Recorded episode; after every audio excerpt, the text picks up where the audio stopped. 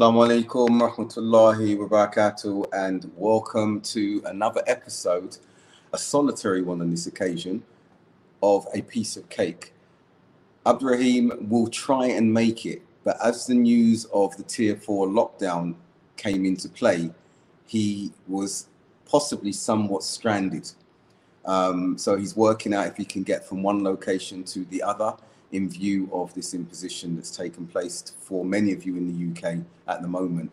So, what we decided is that we would continue, and I felt that we could have a reflective view on the past year, looking um, from the perspective of articles that I wrote and posted on my website dealing with various events.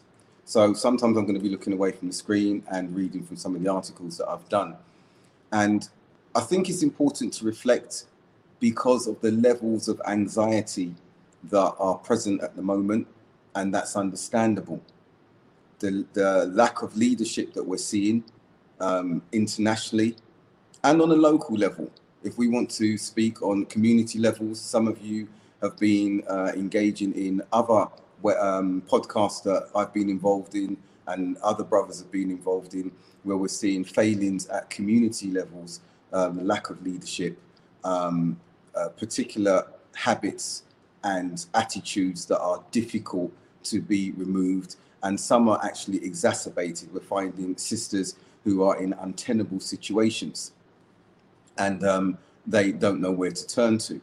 Um, Alhamdulillah, uh, Newcastle Fast FM have been providing um, subjects, topics, points of focus where some of these individuals, sisters, brothers, um, children can find some sort of connection or engagement with individuals who can empathize and understand, and in some cases, assist with some of these challenges they're facing, more so with the current pandemic and the lockdowns that we're finding. As we know on a national scale, from a UK perspective, we're seeing a rise in domestic violence, domestic abuse of all sorts of children and of women, and on rare occasions, men. But I'm not going to focus on that in this particular show. Um, as you know, they're very topical issues that we cover as well. Um, thank you, Russia, and wa alaikum salam um, to, to those of you who are joining us here at the moment. And what I, as I said, want to do is look at some of the pertinent points. It sounds good to see you. Um, and one of them, let's look at what's happening in the UK at the moment. Let's look at the contradictory um, messages coming out from leadership. Wa alaikum salam, Kira. Wa alaikum salam, floating man. Yep, doing well, alhamdulillah. And um, it's good to see you all. And really, with Johnson, what we see, wa alaikum salam, what we see with Boris Johnson and his leadership the egotistical seeking of power was something that we saw at the start of the Brexit referendum and his changing of position go and the double jeopardy and the stabbing in the back and everything. This is what leadership and politics looks like among individuals whose career is to be um, in positions of leadership, lording it over the people, power and status when we look from a religious perspective, we see that we have guidelines not to seek power and authority in the ways that we're seeing. Unfortunately, um, we're not free from that. And we've looked at, again, micro levels of those seeking popularity, fame, authority. And this is something that's become rife uh, in the social media era as well. But sticking with Johnson for the moment, you'll see that we've put tears of a clown um, the, the word, the play on the word tears. And this was based on my article uh, of the same title, in which I looked at not only Boris Johnson, but President Trump and his petulant, childish, throwing the babies at uh, the throwing the, the toys out of a pram behavior because he lost the election. But I mentioned here, and I want to refer to this with Boris Johnson to show the idiocy of his leadership, the contradictions that are impacting on so many people. And we'll bring that down to a micro level um, in, uh, uh, in relation to Muslim communities as well, when we see that there's an impotence of leadership and how it impacts on local communities as well, the most vulnerable in particular. So I mentioned here Tears of a Clown, or Village Idiot. And I think many of you would opt for the latter. And I've said this the UK continues to experience conflicting advice from Boris Johnson. This was on the 28th of November. And his government around the different tier levels implemented across the country. And the independent newspaper, they captured it really well on that occasion. The government is so confused. We go from lockdown to tier three and back again and have no idea of, what any of it means. Now we have tier four, which many didn't know about, newly invented tier four. And then I mentioned to illustrate the absurdity of the advice frequently received from government, the author of the above independent article humorously describes the following scenarios. Quoting from him When a minister is asked, they give answers such as the maximum number allowed outside is six, inside it's one. So if someone comes into a room you're already in, you must demolish the building you're in immediately. So you are now outside. However, if you then see six other people outside, one of you must make a bivouac out of twigs and go inside. He then went on to define one example of the confusion is that as we're all heading into tier two or three or four, as we are now, we will be allowed to have 4,000 football fans back at matches. So we can't have more than six outside together unless it's 4,000. Then it's all right. This means if you want to have a party and there are 50 people you want to invite, you either have to tell 44 of them they can't come or invite an extra 3,950 and make sure they all come.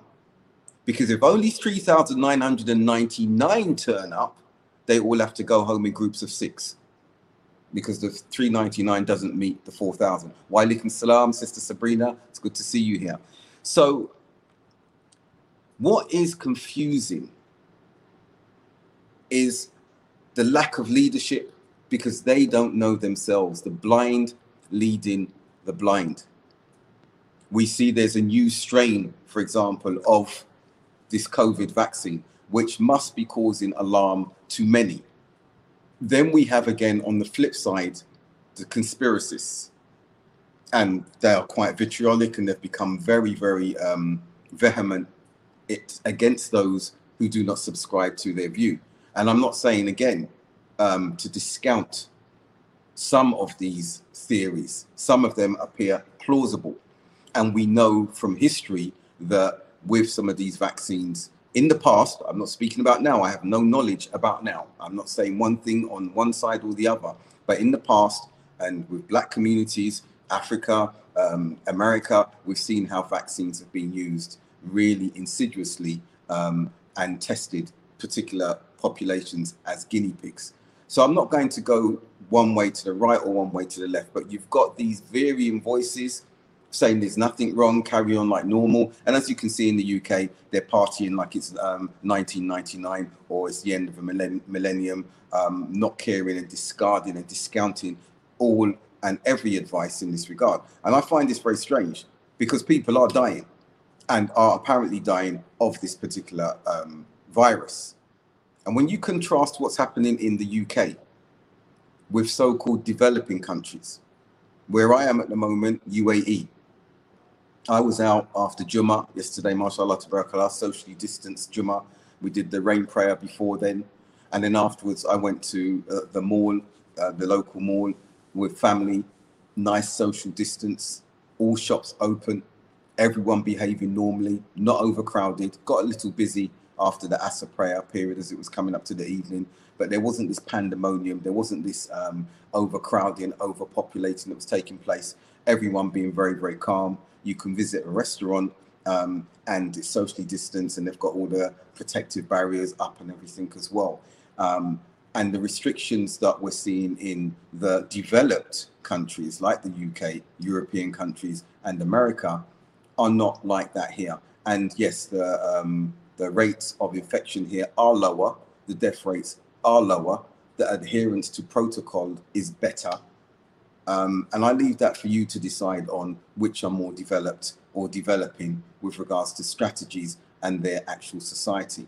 So we see that taking place at the moment now. And as I've said, there's anxiety there. I want to remind myself first and all of us Muslims, non-Muslims who are listening as well, everything that is taking place is according to the decree of Allah subhanahu wa ta'ala. Absolutely everything. And we need to have assurances and rest assured that despite what is happening in our personal lives, what is happening societally, internationally, that there is truly la hawla wa la quwwata illa billah. We really need to believe in that. That there is no power or might except with, with Allah. That what is taking place is within the grasp of Allah. It's within His decree. And the end outcome is with Him. And so, for example, if we knew that a rescuer was positioned in a particular place and we were fleeing from the affliction, we would have sights on that rescuer and we would be seeking that rescuer's aid and we will be um, calling upon that rescuer and complying with whatever whatever he was highlighting needed to be complied with or adhered to because we want to be rescued. Walaikum salam, and our brothers and sisters have just come on. We'd be complying with that rescuer. Why is it that despite what is happening to us, personally, individually, collectively, societally, that we are not turning more frequently to Allah subhanahu wa ta'ala? And we have the opportunity to, to do so. And many of you have heard me say this over and over again. We, we need to do that. Those of you who may be despairing and saying, I've called and I'm, I, I, I want to ask upon Allah and I'm just depressed and the, the problems seem to be overwhelming. If you don't know of it, read of the narration of the people who got trapped in a cave. Um, the, the boulder came and um, fell over a cave that they were in and they could not get out. And one of them turned, this is an authentic narration, an authentic hadith. One of them turned and said, Call upon Allah to aid us with the good deeds that we have done. And this is one of the things that we can look at in times of distress, in times of need. That when calling upon Allah, we refer to deeds that we have done sincerely for His sake. And so one of the individuals who was trapped in the cave mentioned that when he'd been out attending to his flock, his herd, goats, I believe they were, that he came back so late that he'd missed feeding his parents, his elderly parents, and that they'd gone to sleep. And what he'd done, he only had enough milk or uh, food for his parents or his ch- young children. And his young children, wa alaikum salam, Sister Yasmin, his young children were standing at his heels, walaikum salam, Abdul Muslim, um, and they were so hungry that they were crying at his heels. And some might say, well, this is cruel, this is cruel. I think the essence of the story was because of his dutifulness to his parents, first and foremost, who would have needed the nourishment more than the children in that instance, in that particular point in time. He stood by their bedside until they awoke and gave them the meal that they'd gone to bed so hungry um, with that, that particular night. So the next morning they woke and he was still standing there. And the rock moved slightly after that supplication. Another individual made supplication that he had a cousin and he desired her so much, but she always refused his advances. But then, in a time of famine, when she and her parents and everyone had become so desperate, she inclined towards him. And the hadith ex- ex- expresses and describes in detail from him saying when he was about to complete that intimacy. And we only have to work out what that means. He was, uh, she, he was, he said he was between the, her legs. He was about to have, have intercourse with her and she said one thing and he was going to basically help out the family afterwards he desired her he wanted to help but he wanted to overcome his desires and satiate his desires first and foremost walaikum salam jasim and she said these words that he should fear allah and the covenant that she, he's had with allah words to those effects and that stopped him dead in his tracks. And he didn't do, he didn't commit that act, he didn't commit that crime. Now, that was a deed of refraining and fearing Allah.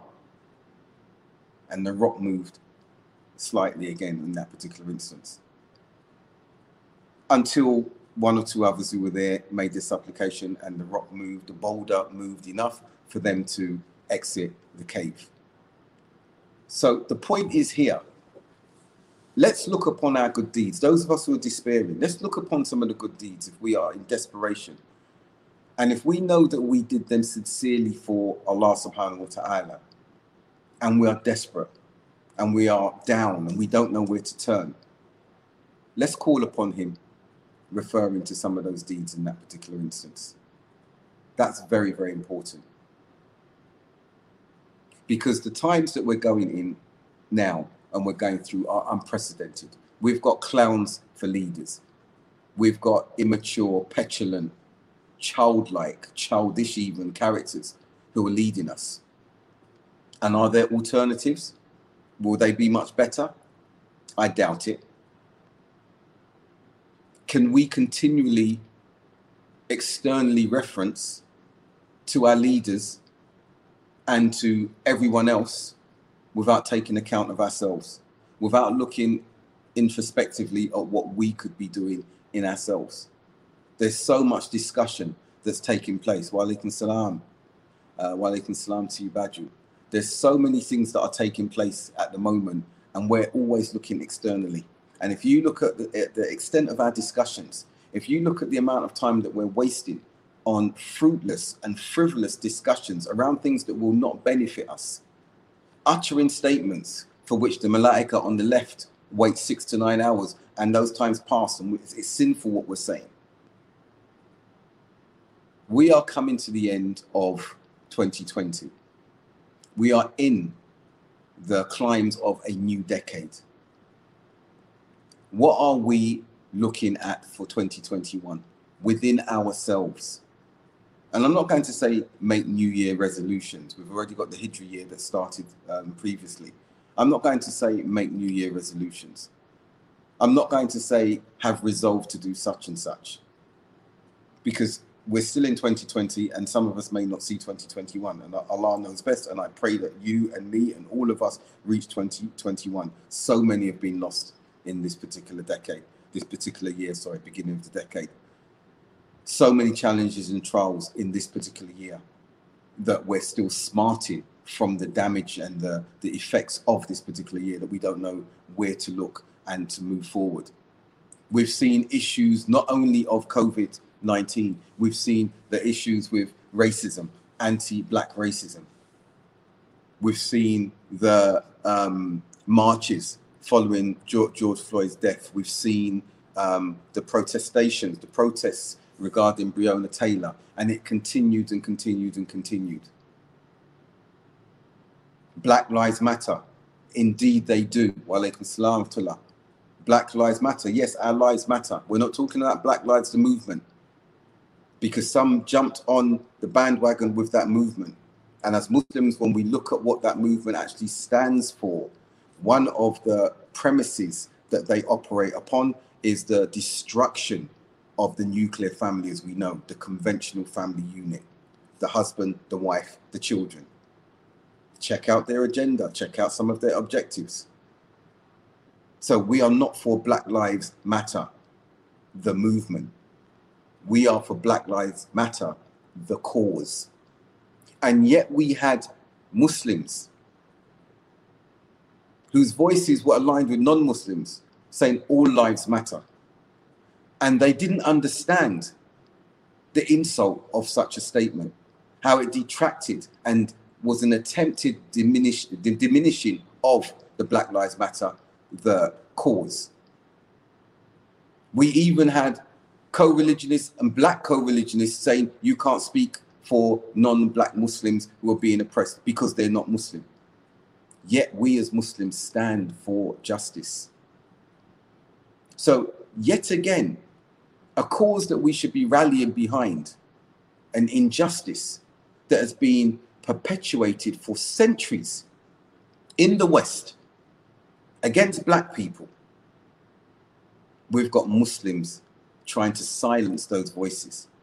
And that spoke to issues within our own communities. Our own communities where anti black racism is rife. And you've heard many accounts from brothers and sisters, including myself, of what that actually looks like. And we wonder why we have problems. We wonder why our du'as are not being accepted in some instances. We wonder why there's so much fear and anxiety even among our own communities. Wa alaikum salam, Sister Shabnan. And um, yes, I'll read what you've said for those. Yeah, Jazakallah khair for highlighting the difference between the BLM movement and the importance of Black Lives Matter. And yes, Jazakallah khair, Sister, it is an important thing and it's a continuing um, narrative and distinction that we actually need to make. Ethnic racism is rife amongst us, brothers and sisters. Ethnic racism is rife. And what does that look like? It's the predominant communities that are enacting and implementing that racism amongst the minority communities and minority entities that are there convert Muslims, male and female, smaller communities of maybe if you are an Arab community and you've got uh, South Asian, um, Bangladeshi or Pakistani uh, members among you, there's ethnic racism and it's very subtle. Some of it is very, very blatant. So in this year, there is so much to take into account. So much to take into account from ourselves as surah, as Allah tells us in Surah um, Al-Qiyamah, وَلَا أُقْسِمُ بِالنَّفْسِ اللَّوَّامَةِ Allah swears by the self-reproaching soul. And we all need to do it. There was a, a statement that I posted, posted up um, earlier this year, I believe it was, but it was a repeat of one of last year.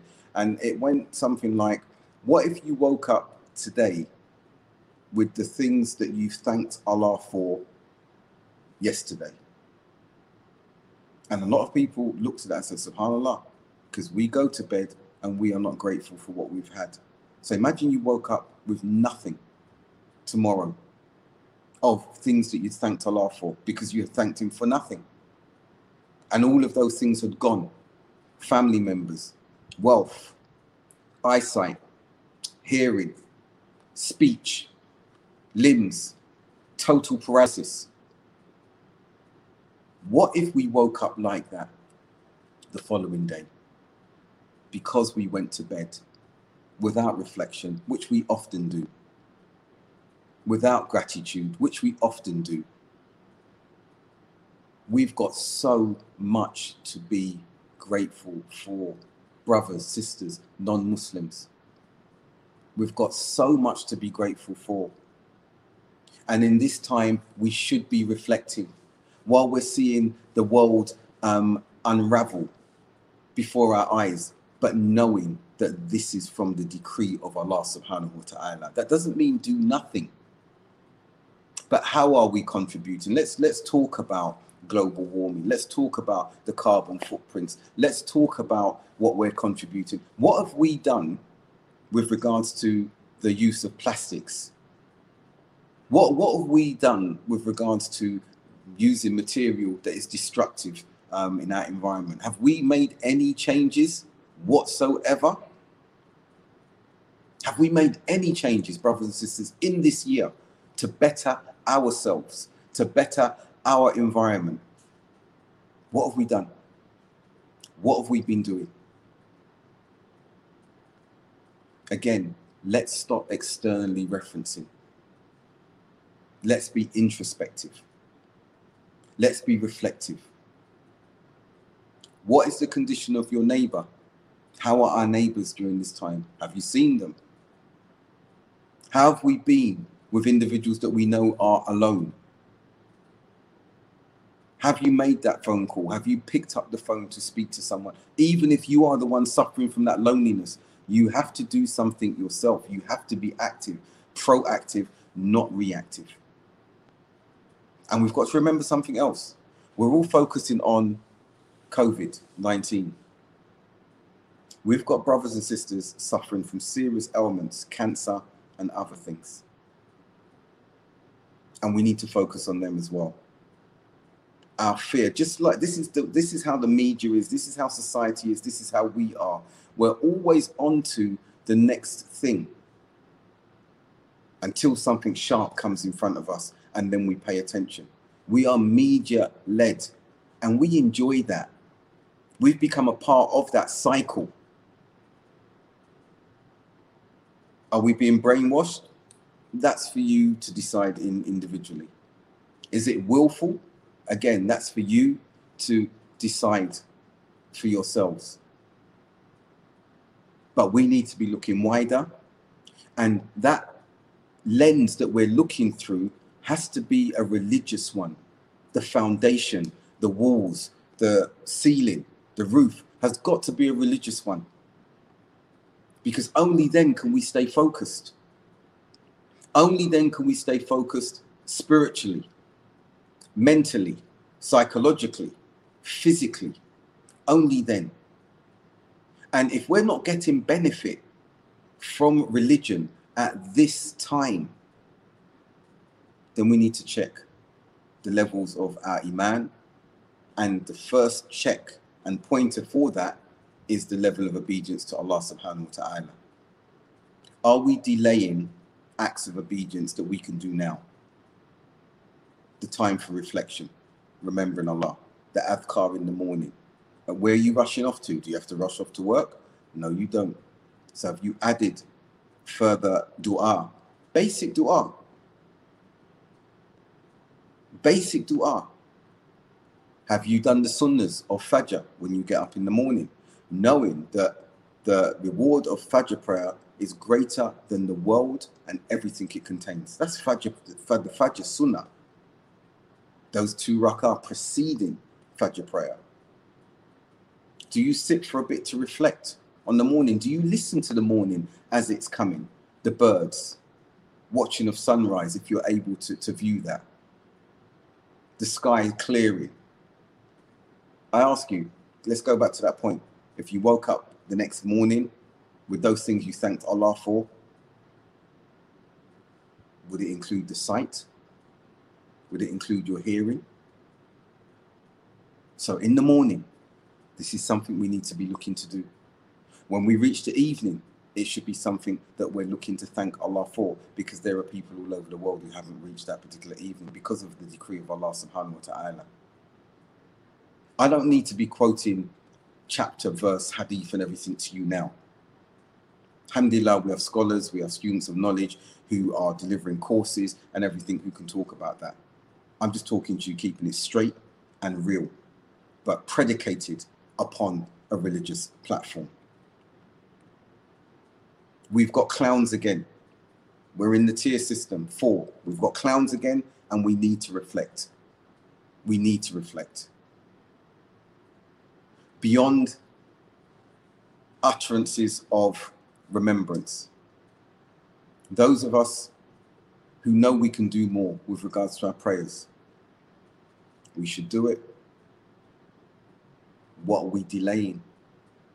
When I took my Shahada, as I've mentioned previously in some episodes, the thing that galvanized me to take, take my Shahada was my friend Aslam, mashallah, Big T, good friend of mine, when he said to me 30 years ago, March, 30 years ago, sitting in my home, I was sitting, chilling, relaxing, had some music on, my second home, all good, wife upstairs, baby gone to sleep, my first daughter. And he said he's thinking about going to the mosque tomorrow to become a Muslim. Now, we'd been looking I'd be given a, I'd been given a Quran earlier on to read, and it had a profound effect on me. Some of the verses that I read, but he said this one thing to me, and the reason I'm bringing this to you now is to say to you, to ask you, will you delay? Because he asked me this question after asking about the pillars of Islam. He said, We've read about them. Do you believe them? I said, Yes. Do you believe in Prophet Muhammad? I said, I believe in him, but I don't know much about him. But the fact that he uh, is a finality of the other prophets that I've always believed in. I believe in him. So he went through the five pillars. he went through the six articles of Iman. We'd discussed them before, and I was like, "Yep, yeah, yeah, good." But I didn't know where he was going with this, and he said, "Well, if you die tomorrow, what will you say to Allah on the day of judgment for not worshipping Him, knowing this was the truth?" And he said, he left it. He left me with that. He said, "I'm going to the mosque tomorrow. You have a think about it." And I stayed riveted in the spot. He let himself out. I stayed in the same spot from that night, which would have been 10, 10 30, 11 o'clock. My wife came down the next morning, Sunday morning, around 7, 8 o'clock, 9 o'clock. And I was still sitting there. I had not moved because I could not answer that question adequately. I was a bit upset when he asked that question. I like to think that I can um, uh, respond in this way. You're welcome, Sister Sharon. And I couldn't answer the question.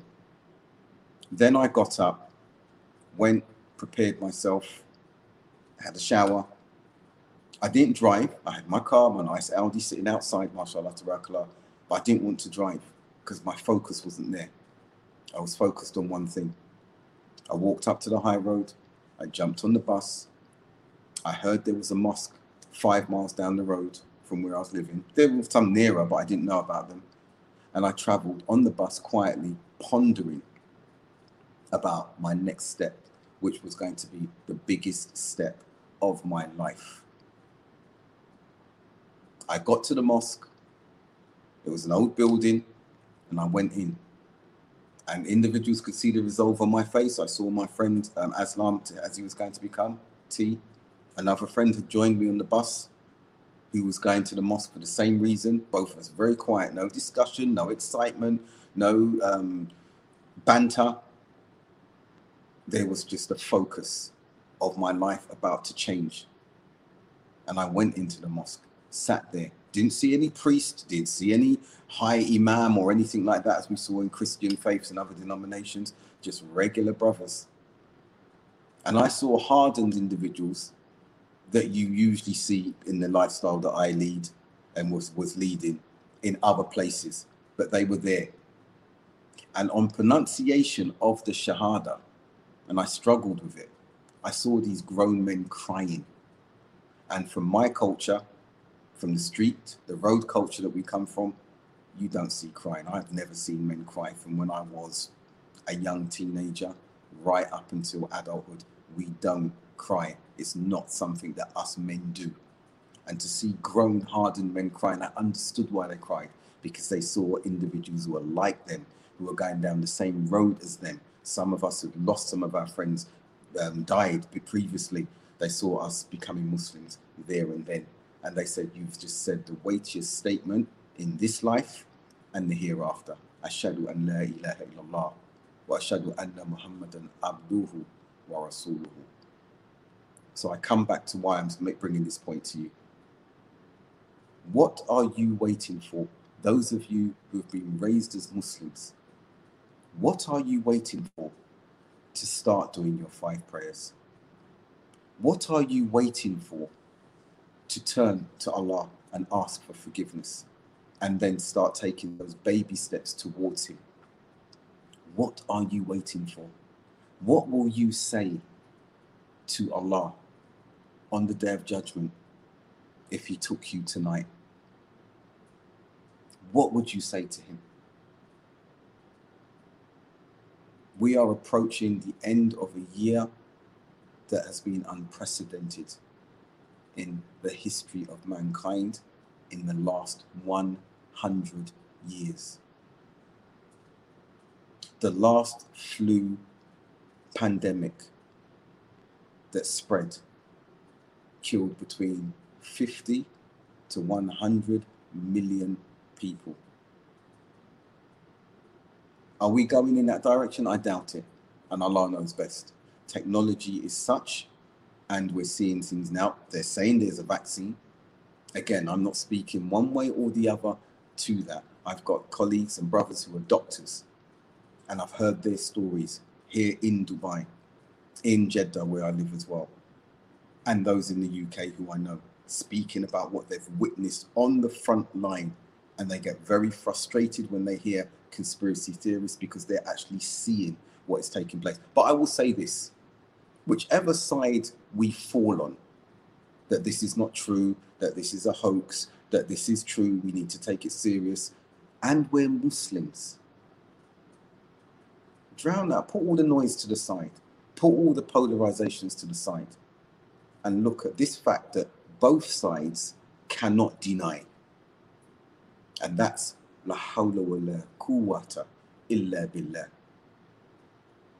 That Allah has power and authority and dominion over everything that is and that will be and that was.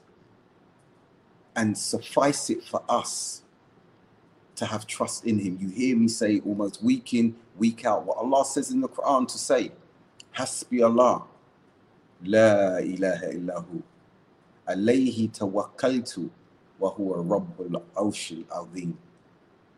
Sufficient is Allah. Sufficient is Allah for us. La ilaha illahu. None deserves to be worshipped except He. And upon Him we place our trust. And He is the Lord of the magnificent throne. And more simply, Hasbi Allah wa ni'ma. So let's drown out all that noise between the polarizations and focus on this in the middle. And that will give, trust me, in stressful moments, like when Ibrahim salam had to enter the fire, it will give you that sakina. It will give you that if you have that faith, if you have that trust, if you have that focus. Because if you don't have that focus, the anxiety and the stress and the mental health issues that many have developed this year will only become exacerbated with further focus on these polarizations. Every day on the news, the pandemic, coronavirus, the number of deaths, every day. Let me ask you, how can anyone sustain that news day in, day out, but yet they don't turn to that book where Allah says, In the remembrance of Allah, the hearts find rest and sakina. How come? How come we're not doing that? How come we're not doing that? So it's really, really important, my brothers and sisters. And I'm glad to be here with you today. I miss my brother Abdurraheem, mashallah, tabarakallah. But I'm glad to be here with you today. There are many of you that I see weekly, um, regularly in the shows, and I appreciate you you being there. You're named. We don't know the faces, but you're my brothers. You're my sisters in Islam, and the non-Muslim guests that are actually joining us as well. You are welcome. Because despite the negative portrayals of our faith, those who are leading spiritually, those who are leading psychologically, are none other than the Muslims. Because we have that perfection in our deen. If only we would but hold on to it. If only we would but turn to it. If only we would but reflect and ponder. And that includes all the issues that I've highlighted about lack of leadership, clowns for leaders or village idiots, whichever the case may be. The racism that we're seeing rife, that is um, institutionalized, systemic, especially against black people. And those of fairer hue from different faiths or, and or from the same faith feel that because they're of lighter complexion that they have superiority. This was something that was instilled and instituted again by the West from colonialization. But let's go back to a more spiritual origin of that. The distinction of shaitan, the distinction that Iblis thought he was better than Adam salam. Iblis who'd been raised to the ranks of the angels because of his stature beforehand and the arrogance that he had, that he's better. And we hear this over and over again, and it's just become a religious story now. It doesn't really have any import in transferring into our lives into our lives. So we have to ask ourselves What is the level of our religiosity? And don't despair because some of us, some of us will slip. Some of us will slip. And I want to read what Mukhit has just mentioned. It is no measure of health to be well adjusted to a profoundly sick society. Exactly. That is a very profound statement. And thank you for putting that up there. I'll read it again. It is no measure of health to be well adjusted to a profoundly sick society. So if the society is sick, the entire society is sick, can you run around saying, Look at me, I'm healthy, when everyone else is diseased and ill? It's of no consequence until we effect that change, that remedy amongst the others. And Islam is that remedy. And it's not just preaching from the book, it's not just being on social media speaking about it, it's how we are within our character and within our uh, behavior. The Prophet came to perfect good manners. Let's look at our manners as Muslims. Let's look at our manners as Muslims. Muslims lie. And this is something that is abhorrent upon the tongue of the Prophet that we would never be liars. We should never be liars. Muslims steal. Muslims abuse their wives using the religion. And I'm not generalizing, I'm saying all Muslims, let's be clear on this. We're talking about a small contingent. But using the religion, how heinous is that? That we use the religion, and really it's misogyny. It's none other than misogyny. And no one will tell me in the Quran there's misogyny unless you misunderstand the Quran. So the moral character of us as Muslims, that's the remedy for the ailments and the ills that we see in society at the moment. Very good statement that our colleagues, our, bro- our brothers, has put forward. I'm I'm glad to be doing this. Had had I planned everything I'm saying to you now, aspects of it, because we have to think on our feet. Um, some were saying, and Jazakallah to the sister who said, no, you should do the show um, for the reward and everything. Jazakallah khair to you for that. And like, it's not that I wanted to pull out. I was thinking, okay, what are we going to discuss? What can I engage with you on? And I said, okay, some of my articles, um, just touch upon them generally. You can find them there. Thank you, Shireen, for that. MashaAllah, tabarakallah.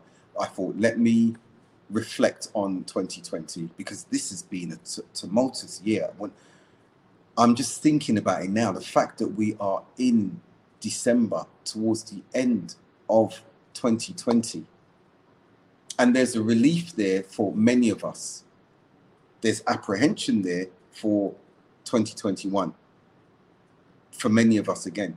But I would say, okay, we go with trepidation, but we should go with trust in Allah. The tawakkul Allah, the trust in Allah, as we spoke about um, last week, Abdurraheem and myself, I believe it was last week, we spoke about that. Trusting in Allah. And some might say that's difficult to do that. Thank you, Ibtisam. Jazakallah. I appreciate that. And it, and it helps me um, be more appreciative to Allah subhanahu wa ta'ala um, when I get supportive comments and um, encouraging words from all of you, mashallah, tabarakallah. So as we move with trepidation, we should move with hope. We should move with trust. And we should move, this is one of the things, wa alaikum salam, brother Jordan. We should move as well. And this is something that I'm not going to get all esoteric and woolly with everyone, but we should move with love of Allah subhanahu wa ta'ala. And when I ask, do we love Allah? Everyone will say, yes, yes, we love Allah. But let's look at this if you loved someone, it would be because of attributes and things you know about that person. If you love someone, you would find out more about the things that please them. If you loved someone, you would make sure that you would be doing more of the things that please them. If you love someone, you would want to be around them as much as possible sharing, having time with them in their presence. So if you loved Allah, how often do we busy ourselves with his remembrance? And I'm saying just the five daily prayers, my brothers and sisters. And non Muslims, I want you to consider this as well. It's not just about going to church like I used to when I was a Catholic, um, when I needed to do confession or on a Sunday. Our relationship with Allah is not part time and on a weekly basis. Our re- relationship with Allah is constant to smiling, accruing rewards, to good words, accruing rewards, to reflecting privately, getting blessings in that particular instance, fasting being a shield for you. And the fasting is only for Allah subhanahu wa ta'ala. And in these winter months when the fasting is very short, at least trying it on a Monday or Thursday, at least trying it once. If we love Allah, and we don't like to talk about love, we have that Western concept of love. But the religious Islamic concept of love, universal and otherwise, is so much more comprehensive. The love we have for our wives and our, our wives have for our husbands, that supersedes the romantic Western context of love and Valentine's Day and these pagan incidents. In that instance, we buy flowers more than the times on Valentine's Day. The love we express for our wives, those of us who are able to be vulnerable with our women, and men, you might shake at that. Oh, how can I be vulnerable? I will never be like that if my women is emasculating. Then you have not understood because we saw how the Prophet was soft and vulnerable with his wives because of trusting. And vulnerable doesn't mean weak. That means that you can let your guard down completely. Like in the long hadith of those women of um, Abi Zara or Umm Zara, where they all talk about their husbands.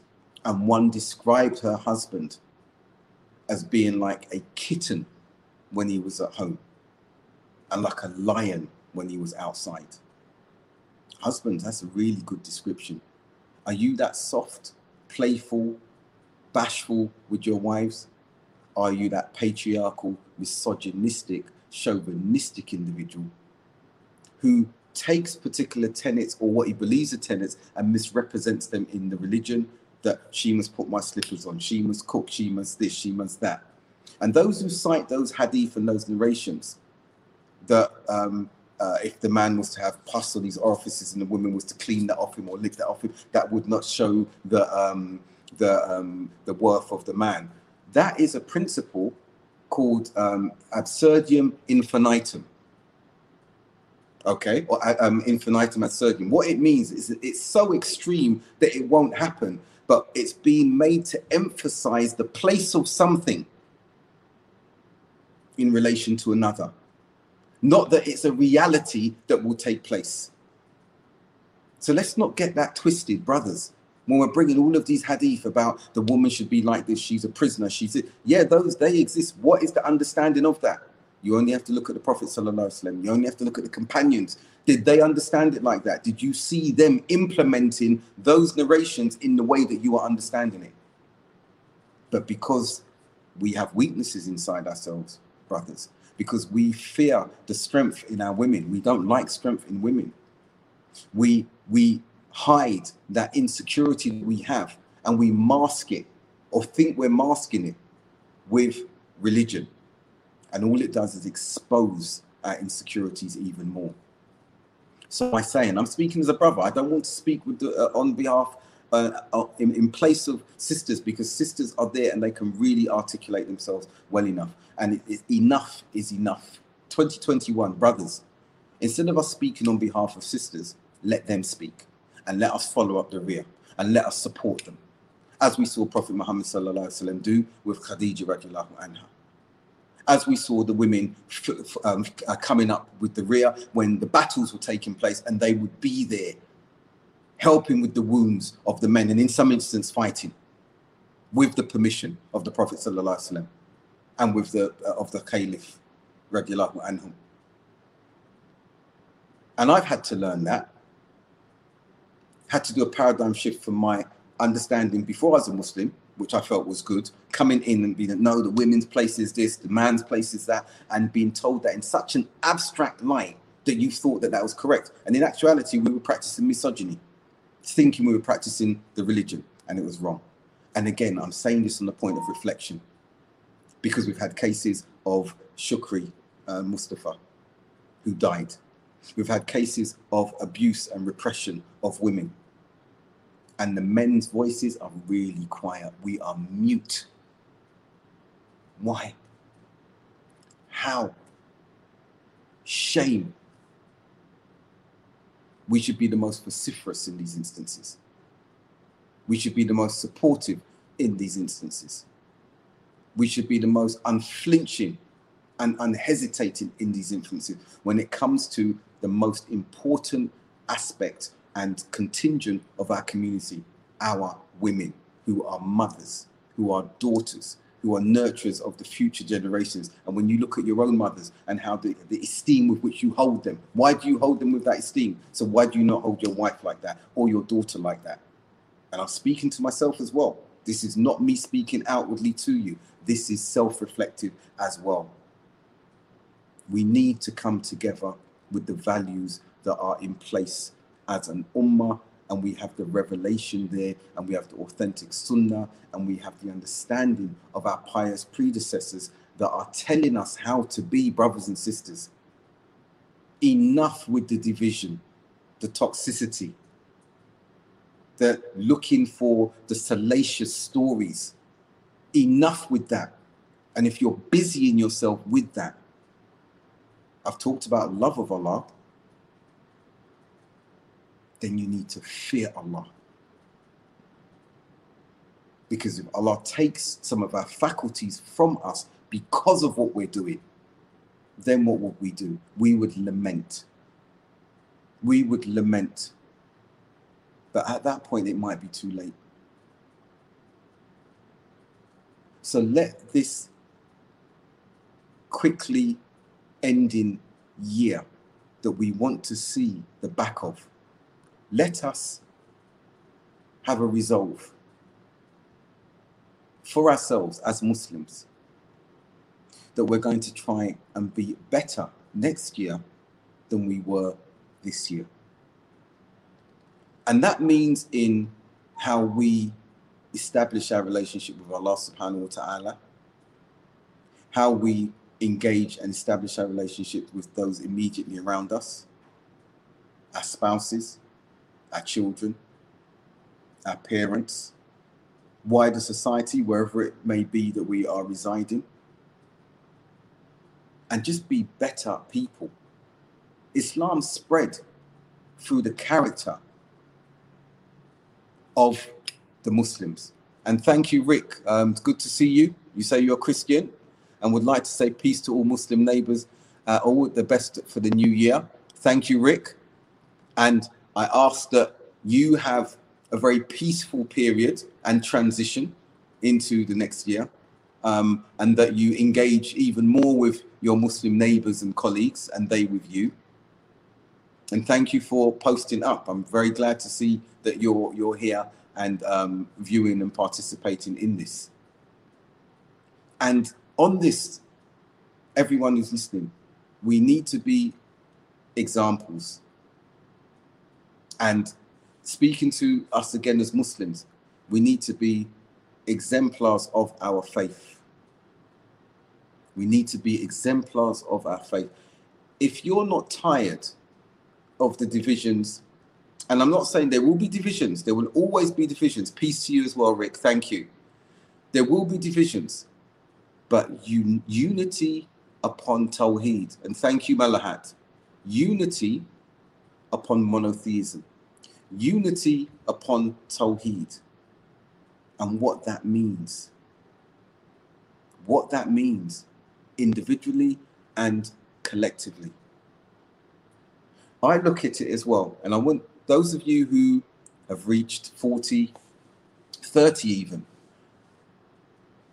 let's look at one thing. And I, I look at this, I started looking at this from my 40s with certainty because we're told about the lifespan, average lifespan of a Muslim is 70. And Allah knows best. And some is longer, some some is shorter, some are shorter. And I speak with colleagues and I say the road ahead is shorter than the road that has been traversed. Many of us have certainty upon that now, based on that narration on lifespan. So the road ahead is shorter and it's also clearer. So it's up to us how we want to traverse the remainder of this road. It's up to us, not anybody else. Us. What are you going to do? How are you going to be the author of the next steps that are ahead of you? Things are tough. My words may be token to some of you. 31, you're very young, mashallah. Those of you in your 30, yes, you've got a long way to go, inshallah. Now you're still young. You're not getting old. Floating man, you're not getting old. You've got a long way to go, mashallah, tabarakallah. And may Allah preserve all of our health and our lives. And remember, in preservation of that, there's some of the things we need to look at. Not breaking the ties of kinship. And trust me, I know that's very difficult. Not breaking the ties of kinship. Biting that tongue when you've got an annoying incident with your brother, your sister, your mother or father, even your children, it's difficult. Speaking from experience, difficult. Yes, mashallah, sister Sabrina, Allahumma barik, young. Idris, 60, mashallah, 60 and young. 60 is a young age, alhamdulillah, Allahumma barik. Allah, and Allah's blessed us with these years. Are they beneficial years? Are they years that we can rectify? Russia 38, mashallah. No, you're not. You're young. Let's not despair. This is not the way. The, the, the glass is not half empty. It's not half empty, it's half full. Positivity, optimism. And Rick, if you'd like to um, read the Quran to learn about the Islamic view of Jesus, brilliant. And I will say this to you because this is the period I know around Christianity. I used to be a Roman Catholic. Um, I even was in the choir for a short bit. It was a very rowdy one because of my friends. We thought, let's earn some money from that and be in there. When my father died, and those of you who heard one of the podcasts a few weeks ago, he died on the Boxing Day, and I had to fly back to the UK to be with him, and I was there with him until Christmas Day. Rick, I read to him the 19th chapter of the Quran, Surah Maryam. And that's a beautiful story, and it talks about the birth of Jesus and what Maryam endured and the miracle of, of his birth and him speaking from the cradle when they asked how could she bring forth this child when she was a, a woman who was chaste? And, the, and baby jesus spoke. And i read this chapter to my father. And jesus is of the uh, prophets of strong resolve one of the greatest prophets ever to walk the earth. All of them were great. Jesus spoke about um, the advent of Prophet Muhammad, peace and blessings be upon both of them. Jesus is coming back again to confirm and establish the Islam, the, the monotheism, the worship of one God. I was a Christian, Rick, Roman Catholic, went to Roman Catholic school, I remember asking, I was at the top stream. I'd come in the top two in all of the exams and tests that we were doing. Also, yes, Prophet Isa, that's right. And I remember reading, Rick, in the New Testament, you know the story of garden, the Garden of Gethsemane, when we saw that they said that Jesus prostrated at that particular point. And I remember asking as a 15 year old student to my teacher, why do we not prostrate as Christians in the way that Jesus prostrates? Why do we not prostrate in that way? I know you say you're just a Christian. I know, Rick. I understand that. So we're talking about Christianity generally. And he couldn't answer that question. And I asked him about the Trinity, and they got the priest in to ask. I said, How can the Father and the Son be one when we know that the Father always comes before the Son? And it wasn't until I was told by a friend that Islam meant submission to one God, not Prophet Muhammad. I asked, do they worship Prophet Muhammad? He said, no, not at all. This is a major sin to worship anyone besides God. And they bought me an English rendition of the Quran. And I read Surah Ikhlas. And before we conclude, and I think this is a powerful thing to conclude on. And when I read Rick, I'll say the Arabic and then the English first. Bismillahir Rahmanir Rahim. In the name of Allah, the most beneficent, the most merciful. Kul Allahu ahad. Say, He is Allah the One. Allahu Samad. The Allah the Eternal, the Absolute. Lam yalid wa lam yulad. He begets not, nor was he begotten. Wa lam yakullahu kufuwan ahad and there is none, there is nothing like unto him. When I read this surah, this short chapter, my heart almost jumped out of my mouth because I said, This is the God that I've always believed in, and I couldn't understand why I was told to go to intermediary, to a prophet, to the prophet's mother, Mary. When I read the oft repeated verses of the Quran, the opening chapter of the Quran, which we say at least 17 times a day. In the name of Allah, the Beneficent, the Merciful. All praise is to Allah, Lord of all the worlds, the Beneficent, the Merciful again, Master, Owner of the Day of Judgment. You alone do we worship, and you alone do we seek help and aid from. Show us the straight path, the path of those upon whom you have bestowed your blessings, not the path of those who have earned your anger, nor of those who have gone astray. And I read these two surahs, these two short chapters, and I remember putting the Quran on the top shelf. No one told me to do that, but I felt in myself that it needed to be elevated on the top of every one of my books and I left it there because it had a profound effect on me and it shook me. It was saying things in there that no one knew about me, but yet it was revealing them as though it knew my inner self. And I left it in that state until my friend Aslam, Big T, came to me months later and we had that discussion that propelled me to go and make that decision to embrace Islam and come to the fold within the fold of Islam after Allah had guided me. And I'll conclude on this point. We need to renew our covenant with Allah subhanahu wa ta'ala, and that is to worship Him alone and to keep striving with Him. You're welcome, Rick. Pleasure. And if you need to get in touch in any way, um, my details will be given. I'll ask um, Hassan to put my um, email address and you can email me directly and I'll be happy to continue any dialogue with you um, that you like. Um, and if you need, if you would like a Quran, I'll ask my colleagues to arrange to get one to you um, as you like, God willing. So renewing that covenant with Allah is something we should do often. And that's the Shahada. That's that decla- declaration Ashadu an la ilaha illallah. I bear witness that none deserves to be worshipped. Nothing deserves to be worshipped. Nothing deserves the attention except Allah. And that Muhammad, sallallahu alayhi wasallam, may Allah's peace, blessings, and salutations be upon him, is his final slave and messenger. We need to do that. Let's do that.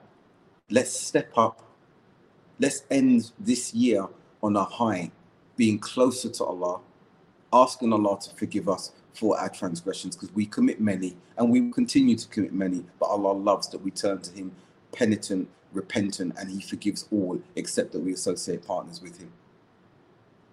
And I look forward to speaking with you, engaging with you again in a week, inshallah, with Abdurraheem back here my beloved brother, and you all my beloved brothers, sisters, colleagues, Wayat, Sister Sabrina, and um, I, am it's a pleasure to have you here with us. And everyone, take care, be safe, and be thankful to Allah subhanahu wa ta'ala that we are here to even thank Him. I'll end there and close with a dua. سبحانك اللهم وبحمدك أشهد أن لا إله إلا أنت astaghfirullah wa atubu and the surah, wal asr, verily, by time. Wal asr, Man is, and we know that surah. I, I, we've repeated it before. In al insana lafi khusr. Verily, man is in a state of loss. إلا الذين آمنوا وعملوا الصالحات وتواصوا بالحق وتواصوا بالصبر. Except those who believe and enjoin upon one another truth and enjoin upon one another patience. So I enjoin upon you truth.